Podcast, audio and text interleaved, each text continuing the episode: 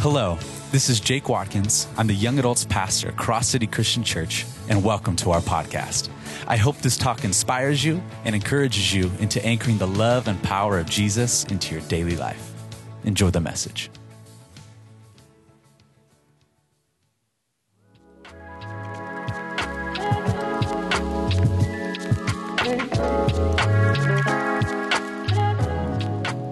Welcome. My name is obviously not Jake Watkins. If you're expecting him, you can take a quick 12 hour flight to Israel. He is in the Holy Land with about 100 people from our church. I don't know when he gets back. I don't know when he left. I don't know what's going on. He asked me to speak. I told him no, and then I changed my mind and said yes, and now I'm regretting that decision. It's not you, it's me. Uh, let's see. What did I already say my name? Yeah. I'm a high school pastor. Did I say that? Yeah, so I help lead the high school ministry here. We meet in this same building, this same place, Wednesday nights, 6:30 to 8:30. We'll talk about uh, we'll talk about that later tonight, maybe. Uh, but we are starting a new series. I have the privilege, the honor, um, to start this new series called Young Church. I can't read what it says in orange. Can anyone read that? Oh, that's what it says? Oh, okay. Well, we're going through the book of Acts. It's called Young Church, which is ironic because I feel like it actually could be called Old Church because the book of Acts happened 2,000 years ago. And so as we're looking, and, the year 2023, we're looking back at the start of the church. It could technically be called the Old Church, but it's called the Young Church. Uh, and the Young Church is interesting because there was no church 2,000 years ago. There was just a synagogue. There was a synagogue is kind of like ancient church. It's where the Jewish people would go and hear someone teach, kind of like this, but probably different. I don't think they had instruments back then. Uh, they didn't have a ton of fun, I would imagine. Probably just pretty boring stuff. And so the, the church started 2,000 years ago, and that's kind of what we're going to be looking at tonight and through this series of like, man, what what took place, what happened, how did it happen, and what's next.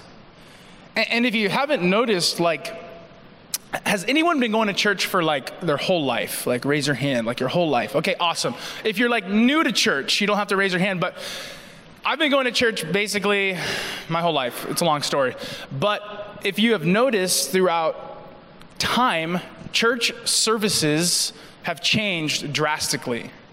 We call them like a worship service. It's like a church service, right? You come in, you sing some songs, you hear a crazy guy on stage, and you're like, why did I show up to hear this guy? And then you leave, you might ask some questions. Like, that has not always been the case. But throughout the last 2,000 years, that is kind of what has morphed into what we now call church. But when, when it first started, there was no church. And you could argue that these little walls in this building aren't even the church. But what is the church? Us, the people. We are the church. You are the church. And so we're going to be looking at, at, the church, the young church. How did it start 2,000 years ago? And throughout this series, we're going to be looking at, man, how did it, how did it spread? Why are we still here? Why is there a guy on stage talking to you? And why are you showing up? Why do you go to a thing or a place called church? Why are you a follower of Christ? Why do you identify yourself as a Christian? And so, uh, that's what we're going to be looking at tonight through this series the spread of the gospel, the kingdom of God just moving.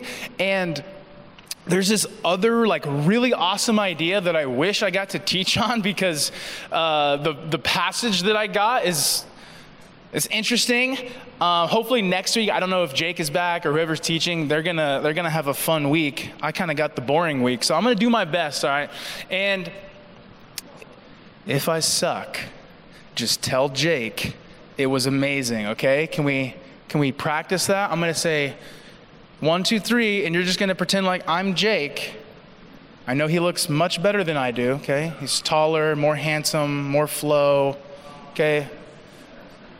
Just pretend I'm Jake for a quick minute and say, Jake, Zach was the best. All right, on the count of three, one, two, three.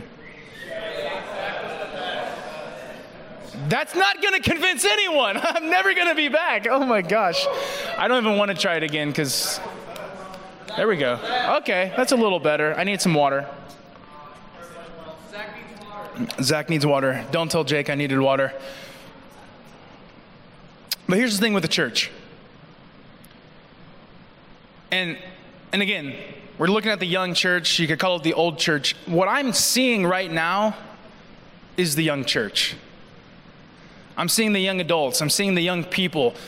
Without you showing up, there'd be no future church. If you got every young adult in the world and just said, hey, we're going to stop going to church, like the church would die. It would just go, it would just blow up. Nothing good would happen, nothing good would come of that. But the thing about that is that it is almost impossible. Nothing is impossible with God, you know. But in this case, it's almost impossible because the church has been moving for thousands of years. It has not stopped.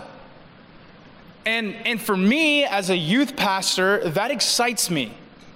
That is part of the reason why I get up every single day, and the reason I have a kid that I have to take care of. And so if I don't with my wife, then he's going to die and I'm going to feel really bad. But like,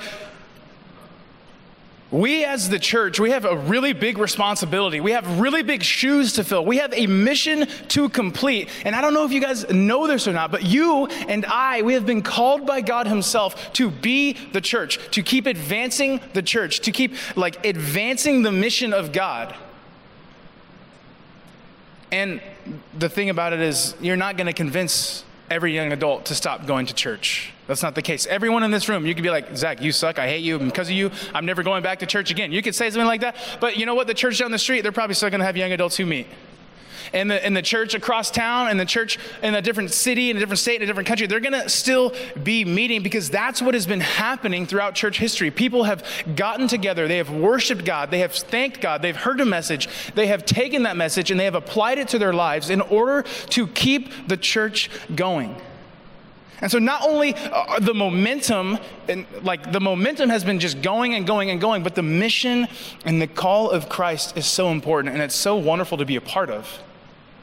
As a youth pastor, as a young adult, as a worship team, as a, a college young adult leader or sponsor, whatever you call yourselves. And I don't know if you've ever like gotten up out of bed and, and thought to yourself, man, my faith is unstoppable. I don't know if you show up here on a Tuesday night thinking, man, tonight is going to be a night where God is going to move and, and I'm going to learn something new and I'm going to be able to apply it to my life the next day or even that night. But what I want you to think about is, man, this movement of Christianity, the movement of the church, the, the old church, and now the young church in yourselves, it has to keep going. It has to keep going. It will stop going. It will keep going unless you decide not to be a part of it. And so my challenge for all of us tonight is how can we how can we understand the purpose of God, the mission of God, the plan of God? And how can we wake up every single day understanding and owning the fact that man, I get to be a part of something that is bigger than myself. I get to be, you are the next generation, but you get to help the next generation and the next generation and the next generation, whether it's from a family member, a future relationship, a future friendship, a current friendship, a future child. Like, I, I, I, am so excited to be a dad because I get to teach my kid about Jesus. I get to teach my kid about everything about life, but like, man, his little brain, he's, he's one. And so, like, his little brain, just like you can see it ticking. and, and and when you have a kid, you're like, dude, stay little forever. But at the same time, you're like, grow up. Okay, I want you to like be cool and hang out with me. And I can't wait for those days because I'm going to teach him so much about God, about church, about what does it mean to follow him. And so that's what I'm excited for. And so that again, that might be a relationship with you. That might be uh, a friendship, current or in the future. I don't know. But man, we are a part of something bigger than ourselves. And I think if we, I think if we woke, woke up every day and said, man, I get to be a part of something bigger than myself, I think, I think your lives would look different. I think you can probably think of ways of how, man, if I was not living strictly for me, if I was living for God, if I was living for my neighbor, treating my neighbor like I want to be treated, being polite, being kind, being courteous, being Christ like, do you think that that would have an effect on your life if you could emulate Christ likeness? Do you think your life would be different?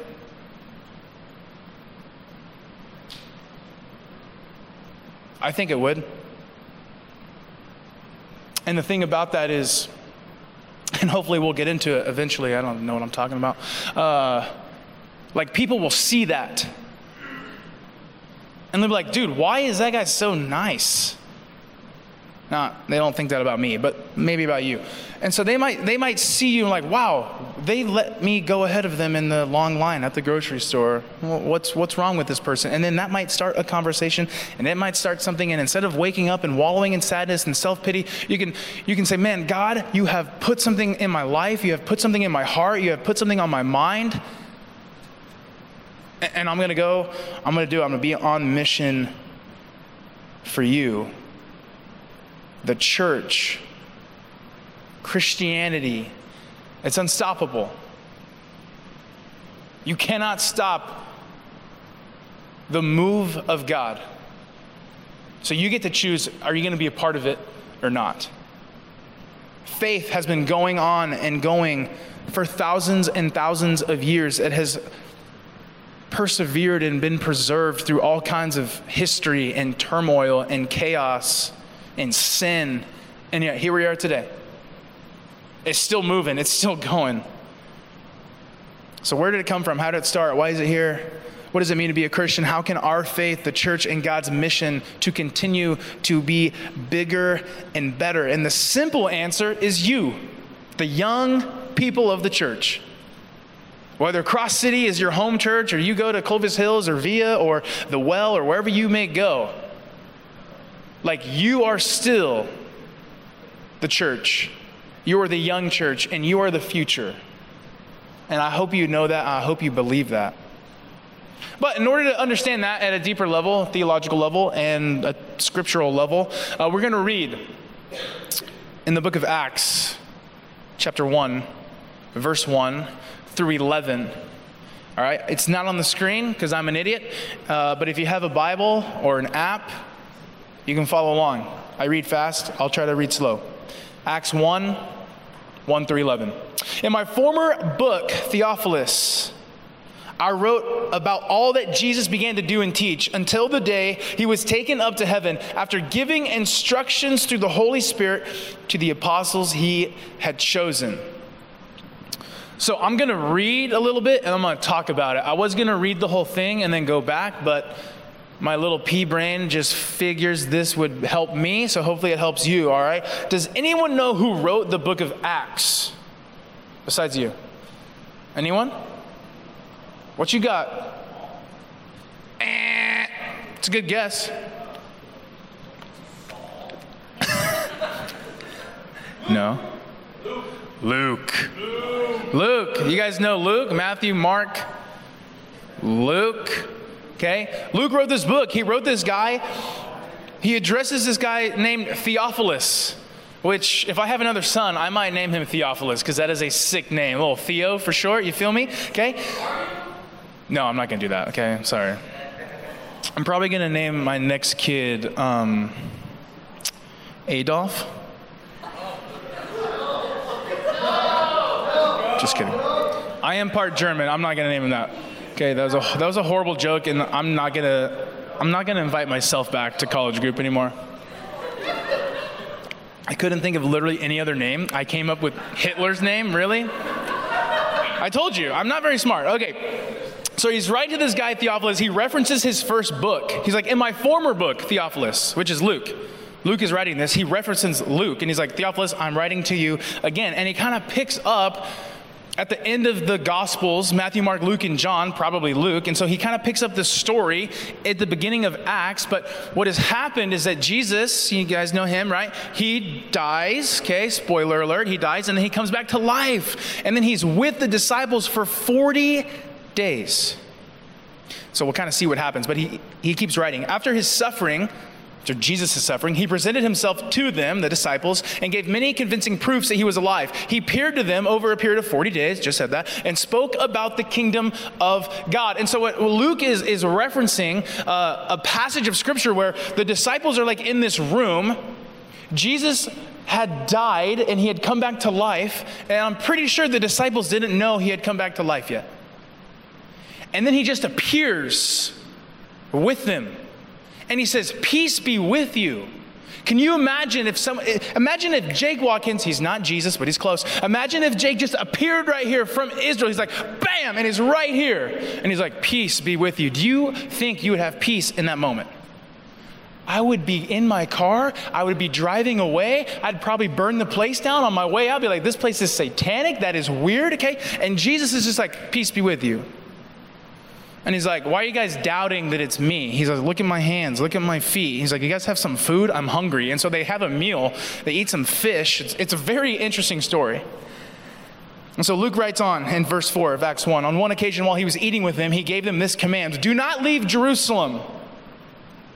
Do not leave Jerusalem, but wait for the gift my father promised which you have heard me speak about. For John baptized with water, but in a few days you will be baptized with the Holy Spirit.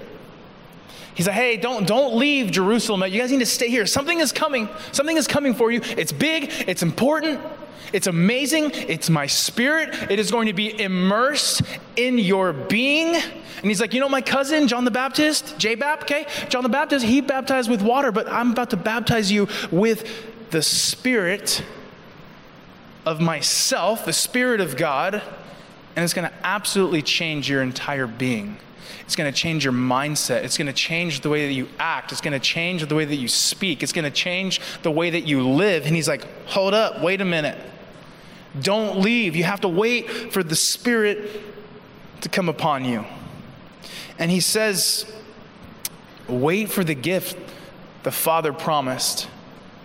And if you remember what John writes in John chapter 14, verses 15 through 17, he says this If you love me, keep my commands, and I will ask the Father, and he will give you another advocate to help you and be with you forever, the Spirit of truth. So even in John, John is writing, hey, John is, John is quoting Jesus when Jesus is like, the Spirit is going to come. Like the Spirit is, is is going to be with you, the Spirit is going to come upon you. Okay, so the disciples are hearing this. They should have understood what was happening. They should have understood this, this whole thing, and they're like me, they don't really understand it. So they gathered around him and asked him, Lord, are you at this time going to restore the kingdom of Israel? He said to them, It is not for you to know the times or dates the Father has set by his own authority. Now, you need to think about the disciples in this moment. You need to think about the Jewish people, okay? They have been waiting and waiting and waiting hundreds and hundreds of years throughout the entire Old Testament. If you have a Bible, anyone have a, let me see your Bible, Seth. Okay? This whole section right here, that's the Old Testament. This little section right here is the New Testament. It's like eight tenths of your Bible, okay? So for eight tenths of the Bible, these people are waiting for the Messiah. They're waiting for Jesus. They're waiting for the Christ. So when he gets there, he can overthrow the oppression. He can overthrow the Roman people who are oppressing the Jews and basically have this big political campaign, this big political party. They thought Jesus was going to be this mighty warrior. They thought he was just going to like lightning bolt people and chop people in half and like it was going to be this whole bloody war mess thing. And Jesus is like, no, no, no, no, no. But that's what people were expecting the whole time. And so the disciples are like, Are you going to restore the kingdom? We've been waiting. We've been with you for three years. We've been doing ministry with you. Is, it, is this the time? Is this time? And Jesus is like, no, no one, no one knows that time. That's not why I came. But he says this, and this is kind of the whole focus of the passage. This is the whole focus of the message tonight. This is the whole focus of the book of Acts. And quite frankly, it's kind of the whole message and purpose of the entire church. He says this You will receive power when the Holy Spirit comes on you, and you will be my witnesses in Jerusalem and in Judea and Samaria and to the ends of the earth. After he said this, he was taken up before their very eyes, and a cloud hid them from their sight. They were looking intently up into the sky as he was going, so they're kind of like, whoa, that's crazy. Oh, I'm blind. Okay, and then suddenly two men dressed in white stood beside them, men of Galilee. They said, Why do you stand here looking into the sky? like idiots? What are you doing standing up looking at nothing? The same Jesus who's been taken from you into heaven will come back in the same way you have seen him go into heaven. And so later on, the uh, Acts 1 12 through 26 is this whole like decision on how to replace Judas. You remember Judas? Judas was one of the 12. He's the one who betrays Jesus and then he dies. Okay? The rest of the chapter, like, we need to find a replacement. So if you want to read that, Acts 1 12 to 26, you can read that later. But again, the whole focus of this message and of this passage and of, of Acts is you will receive power when the Holy Spirit dwells inside of you. And you will be my witness in Jerusalem, Judea, Samaria, and to the ends of the earth. That is why we are here. That is why I'm on the stage. That is how we are here, and that is what we are here for. It is our job to continue that mission the same mission that the young church 2,000 years ago got from Jesus. Jesus gave his followers the, the blueprint for the power, the purpose, and the plan of the mission he had entrusted to them, the same mission that he entrusts to us. And he says it in Matthew 28 18 through 20. You guys probably know this as the Great Commission. He is commissioning his disciples to keep the church going. This is what he says in Matthew 28, 18 through 20. This is what Jesus says. Jesus came to them and said, All authority in heaven and on earth has been given to me. And because of that authority, you need to go and make disciples of all nations, baptizing them in the name of the Father and of the Son and of the Holy Spirit, and teaching them to obey everything I have commanded you. And surely I am with you always to the very end of the age. That is the Great Commission. We've heard that before. Maybe? Well, I just read it, so all of you have heard it now, okay? That is literally the crux of our job. And you might think, man, I, I, don't like to talk to weirdos. I don't like to talk to people I don't know. It might sound intimidating. It might sound crazy. But the coolest part of this entire passage is the Holy Spirit will live inside of you. He will be a part of you. He will empower you. He will give you strength to do what might seem impossible. And hopefully, next week, which I think it, it, it will happen because I saw the verses, whoever's teaching is going to teach on Acts 2. And Peter, one of Jesus' best friends, he gets up and he preaches this amazing sermon. I'm giving you a little inside scoop. He preaches this amazing sermon, and the Holy Spirit comes. And then some crazy stuff happens. I don't, I don't want to get too far ahead of, of the sermon series. But the Holy Spirit is real. He is alive. He is active. He is your helper. He is your advocate. He is your strength. He is the only way you can do anything for God. If you think you can evangelize, if you think you can get on stage and teach, if you think you can tell people about Christ, sure, you might be able to get by here and there, but unless you are actively relying on the Holy Spirit and pursuing a relationship with Christ and the Holy Spirit, man, it's not, it's not going to do anything for you. The Holy Spirit is the whole reason why we are doing what we're doing. It's the whole reason why I'm up on this stage. Never thought I'd be here. Never thought I'd be a pastor. I, I would have laughed in your face. But the Holy Spirit said, hey, shut up. Stop, stop what you're doing. I have a different plan for you. The, the mission and the purpose still stays the same. Teach people about Jesus, baptize them in the name of the Father, Son, Holy Spirit. Do whatever you can to keep advancing the church, to keep advancing the mission of God. You do not have to be a pastor to do that. In fact, we shouldn't be. I don't even know if this is I don't even know if this is the right thing for me to be doing. Like sometimes I feel like I would be much more effective in a classroom or a basketball court coaching than I would be on the stage teaching 14, 15, 16, 17, 18 year olds. So if you think, man, I have to be a pastor to be effective for the kingdom of God, that is wrong. In fact, I think it's the opposite. I think you can be exponentially more effective doing whatever the case may be. Whether you're a firefighter, a teacher, a police officer, you work at Starbucks. I don't care. I don't, I don't know what you guys do. I was a sign holder when I was like 15. You know, I was out flipping signs. That's what I did. Don't recommend it, especially in Fresno. Here's what I want you to know tonight. I did get threatened by a homeless guy. He, he said if I ever touched my udders again, he would kill me because it was a Halloween store and I was dressed up as a cow. I wish I was kidding.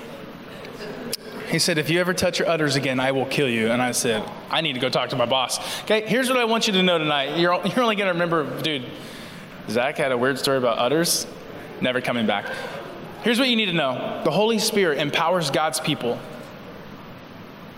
The Holy Spirit empowers God's people to be witnesses of the good news of Jesus Christ, which began in Jerusalem, Judea, and Samaria, and finally to the ends of the earth. So, how do we receive the Holy Spirit?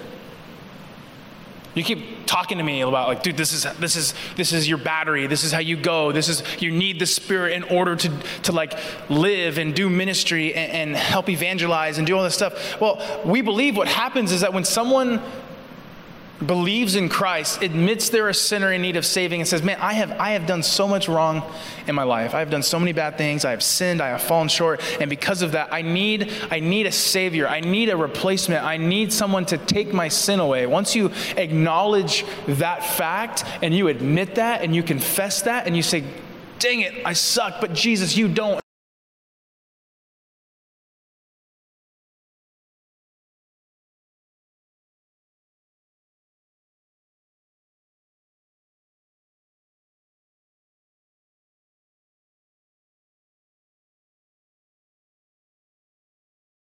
Couple places he writes these words in 1 corinthians 3.16 don't you know that you yourselves are god's temple and that god's spirit dwells in your midst?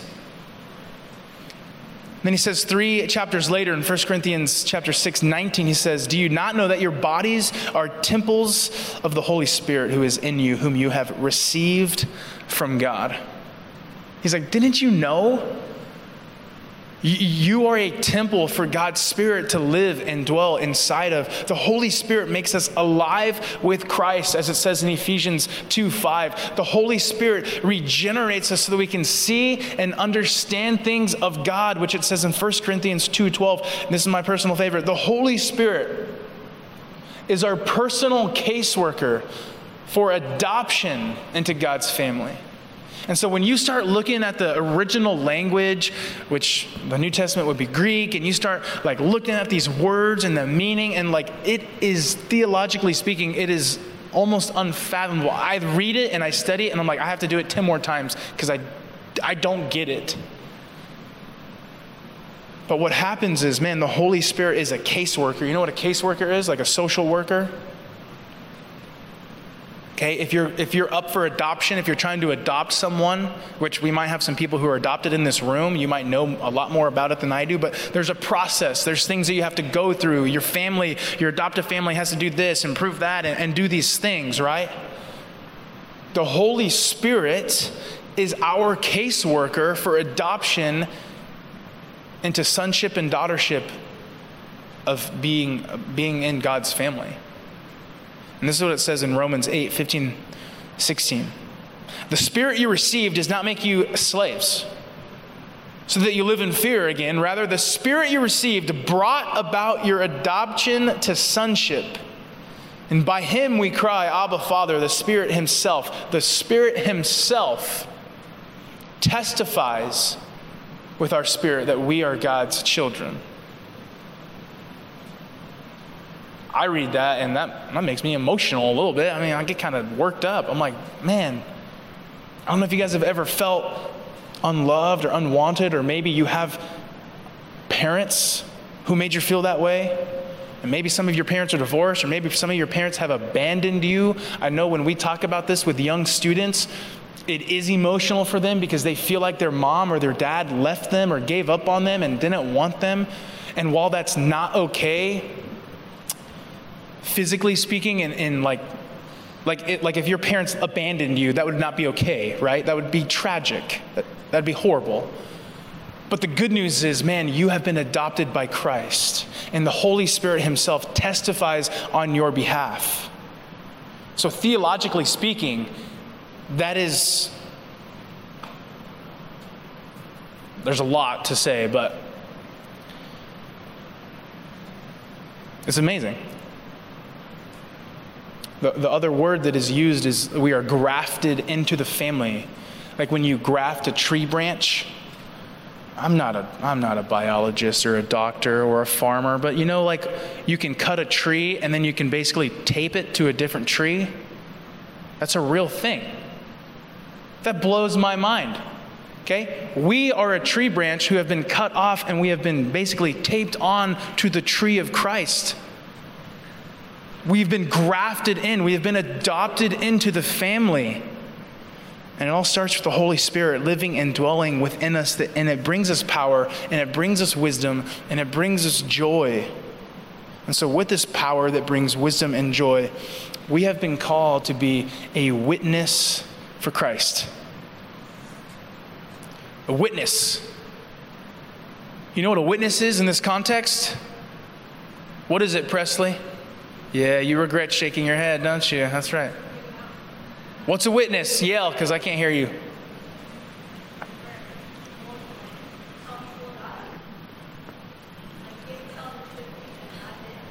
Sure. What else?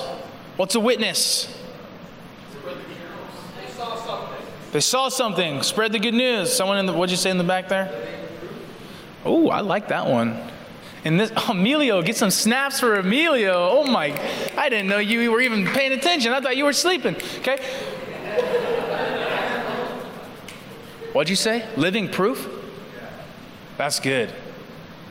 So if you are called to be living proof of Christ, what does that mean that your life looks like? You can answer. Changed. How so?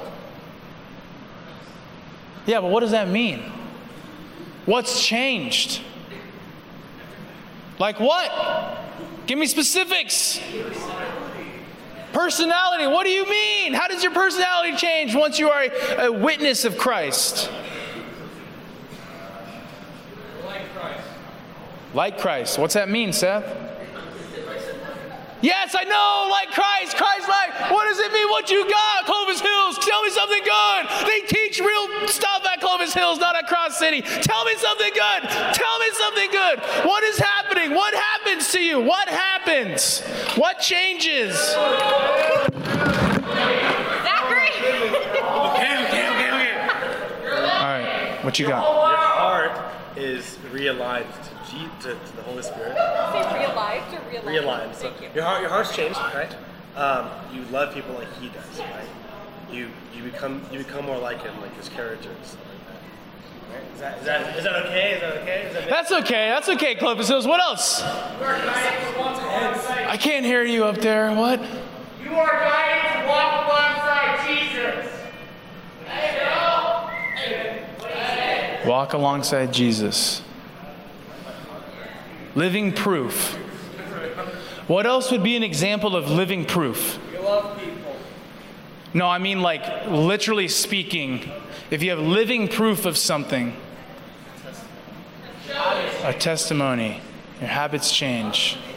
Man, we might need to think about this a little more, don't we? Baptism, sure, yeah, baptism. That'd be living proof.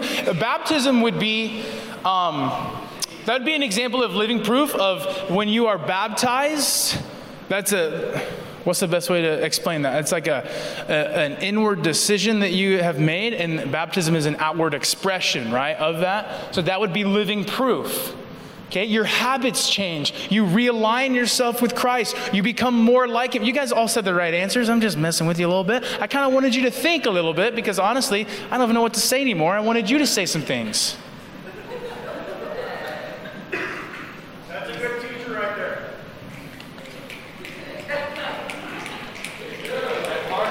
Yeah, when in doubt, just spill soda and throw chairs. That's, you know, one time on a Sunday morning, Dylan's not here tonight, but sometimes he's here. He was giving me mad lips, so I literally jumped off the stage onto a table and tackled a young adult. It was awesome. He weighs like 260 pounds. He broke a chair. It was a whole thing. But when you are a witness, let's see if you know these two other big words, okay? You are a representative. Say that five times fast. Oh, that's pretty good. All right. Another synonym for representative is ambassador.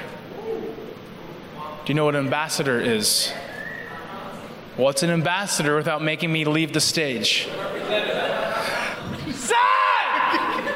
You're getting slapped tomorrow. I'm gonna slap you, okay? I'm just gonna, I'm gonna come in the office and be like, okay? Presley, you can do it. I know you've been, I know you've been like hangering to slap. Okay, you are a representative, an ambassador. What that means is that you in your life, when, when it's on display, people see the living proof. Full circle now. They see Christ if I knew you, if I actually knew you, not if I just showed up once every six months and made a fool of myself, but if I actually knew you, if I, if I was sitting across from you at, at, at coffee or, I don't know, whatever else you drink, smoothie, beer, I don't know, whatever you were drinking, and I actually knew you, I should be able to see the living proof of Christ in your life. And it will look differently for everyone. My living proof is going to look differently than Seth's. Seth's is going to look different from Joe's. Joe's is going to look different from Emilio's. Emilio's is going to look different from Clovis Hills, okay? Oh, that's right. Thanks. Nah, dude, I know his name, but Clovis Hills is that's a better name. Caleb Gundy. I know, I know who you are. But if I really knew you, because I don't really know him, but if I really knew him, and I sat across, like I did earlier, stood across and stared into his luscious Jesus like locks and looked into his beautiful eyes, I should be able to see living proof of Christ and his life. And maybe some time goes on, maybe it's two weeks, maybe it's two months, maybe it's two years, and if I were to sit again, I should be able to see more living proof. And so when you accept Christ and when the Holy Spirit comes into your life and you allow Him to guide you and lead you and direct you, it's not going to happen overnight. You don't just become super Christian and everything goes happy dory or whatever. Hunky dory, that's what it is, yeah. Okay? But as you pursue Christ, as you become more like Him, as you, as you read more scripture, as you pray with one another, as you confess your sins, as you keep showing up to uh, Anchor or Cross City or whatever church you go to, you, you, you begin to learn and understand hey, man, this is what it looks like to be a representative. This is what it looks like to be an ambassador. You know those people, maybe you have some in your life, and you see them, and you're like, dude, that, that person is so different.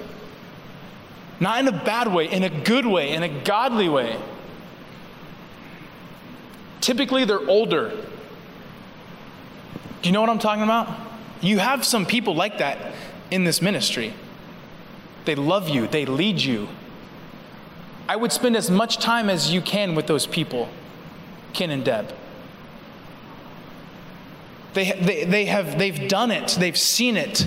They have living proof in their life. And the more you hang out and learn from people who know what it's all about, the more you will become about God's mission. And the mission is go and make disciples of all nations, baptizing them in the name of the Father, the Son, and the Holy Spirit, teaching them to obey everything I have commanded you. So, what is the plan? What is your purpose? It's to impact the world. What does that look like specifically for you? I don't know whatever occupation you find yourself in currently, or in two years, or five years, or whatever the case may be, You're going to impact the world with the Holy Spirit leading you and guiding you and directing you and empowering you. And when that happens, people are going to see you and they're going to see different. Not weird, but different. Because Christ and Christianity in our culture and our world, it looks different. And, and 2,000 years ago, people thought these people were insane. They thought they were absolutely crazy. Like, dude, the, Jesus is not the Messiah. Jesus is just some whack job. We need to kill him. We need to crucify him. And so they did. And he resurrects and he comes back to the disciples in this moment and he's like, hold up, wait for the Holy Spirit. And once you get the Spirit, go make disciples of all nations, baptizing them.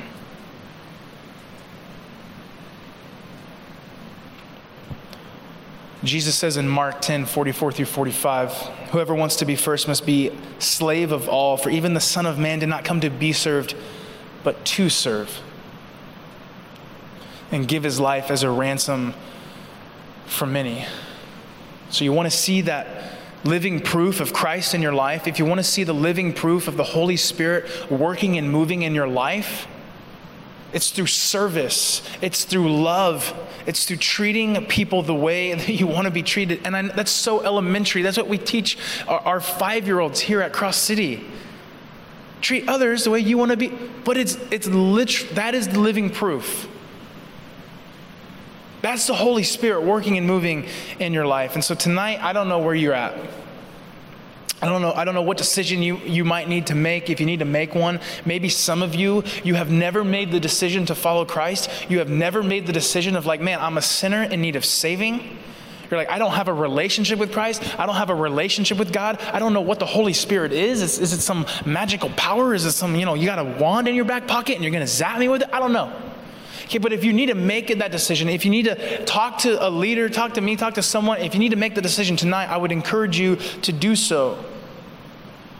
Once you make that decision wholeheartedly, you are now an ambassador, you are now a representative. That life change can begin to take place. And maybe for some of you, you have made that decision. Maybe if you're like me, you've made that decision. And yet, there are some things in your life, and, and, maybe there's some things in my life that we need to repent from. We're not, we're not allowing the Spirit to guide us every step of the way. We're like, oh, maybe like six out of 10 steps. Like, that's pretty good. It's not bad. Maybe seven out of 10, maybe eight out of 10. But maybe there are a few things in your life that you need to decide tonight. Man, I've been falling short. I've been messing up. I need to get rid of this stuff. You can allow the Holy Spirit to work and move in your life in that way. And when you repent, it means you turn away from. Maybe you need to make that decision. Maybe some of you, last but not least, and I'm about to get off the stage and never come back, but maybe for some of you, you need to start serving. Christ came to serve not to be served. He was literally the Messiah. He was the King. He was the Savior. He had every right to say, Bow down to me, feed me a grape, and fan me, peasant. But instead, you know what he does? He, he touches people he's not supposed to touch. He hangs out with the people that you're not supposed to hang out with. And one of my favorite absolute favorite images of Scripture is when Jesus is with his disciples and he washes their feet. That's the job of the slave. That's the job of the peasant. And Christ himself washes the feet of his disciples. And I say all that to say this maybe we need to start washing some feet. Maybe we need to start serving, whether it's wherever your church home is, okay, wh- whatever ministry you might feel called to or led to, whether it's high school ministry and come work with this psycho, or maybe it's junior high ministry, you think I'm bad, you should meet that guy. Maybe it's college ministry, okay? I know I interrupted your prayer meeting, there's like 20 of you praying, okay? You're serving in this ministry. What are some next steps you can take to serve the next generation? Because if you don't, the future of the church depends on it. Thank you for tuning into AnchorCast. I pray that you take this word and that Jesus transforms your life in ways you never thought possible. Be sure to subscribe and share this podcast with your friends and family. And of course, follow us on social media at Anchor Nights to stay up to date with all of our events, meetings, and uploads. Thanks again for listening, and may God bless you.